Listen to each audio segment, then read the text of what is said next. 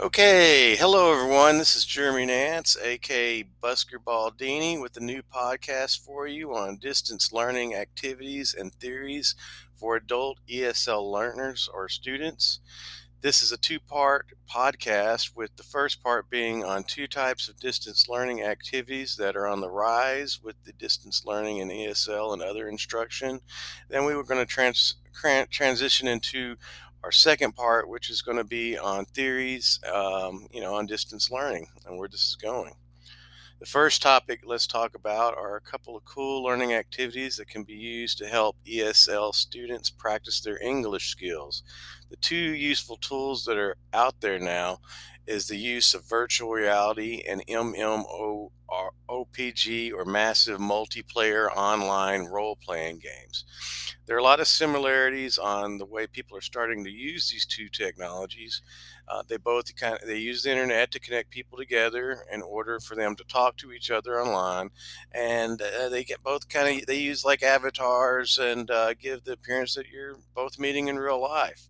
Um, the differences kind of in between these two are uh, MMORPGs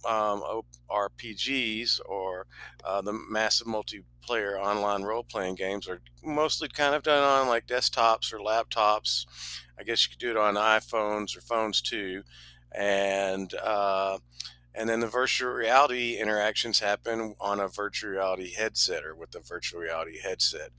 The main concerns with these new technologies are people's ability to first have the access to it and then also to be able to use this technology. Even though adults are becoming more and more tech savvy, this is technology that everyone is not not it's not in tune with yet. It's not totally grasped on. It's really on its way up um, however, you know, I mean, yeah, this, I mean, even though it's going to be a, difficult, it's going to, it's going to take some time for this to become more mainstream. But even, well, the the massive uh, online role playing games is definitely there.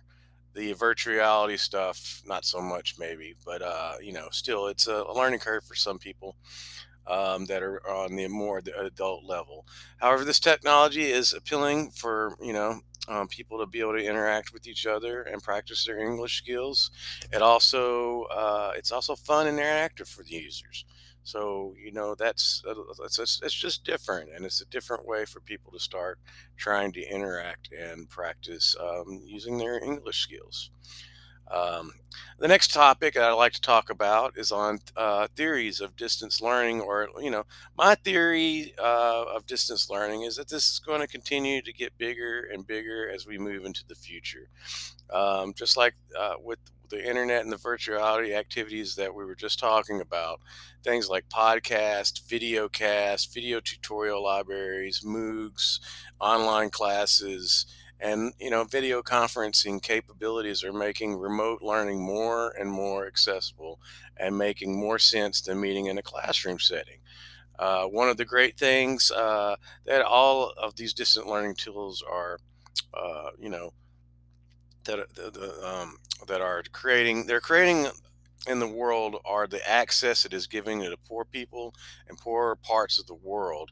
It really is opening up um, the doors for worldwide education to a level, you know, to level the playing field for everyone. You don't have to be able to afford and go to the best colleges anymore. Um, you know, obviously that's the you know the uh, preferred method, but this is this it, things are going to start trending towards more towards universal educational opportunities um, for and, and, I, and, you know I think that's that's a great thing for the world that's going to continue to grow into the future regardless there you know there's lots to talk about when it comes to distance learning and how it'll affect the future of education um, to be sure, though, this is not going to, I mean, this is not only going to continue to grow and create new possibilities for people around the world, this is just going to continue to go. Um, and uh, I don't see the, this changing direction. It's just going to continue to grow. But, anyways, everyone, this is Busker Baldini signing off. I hope you have a good evening. Thank you.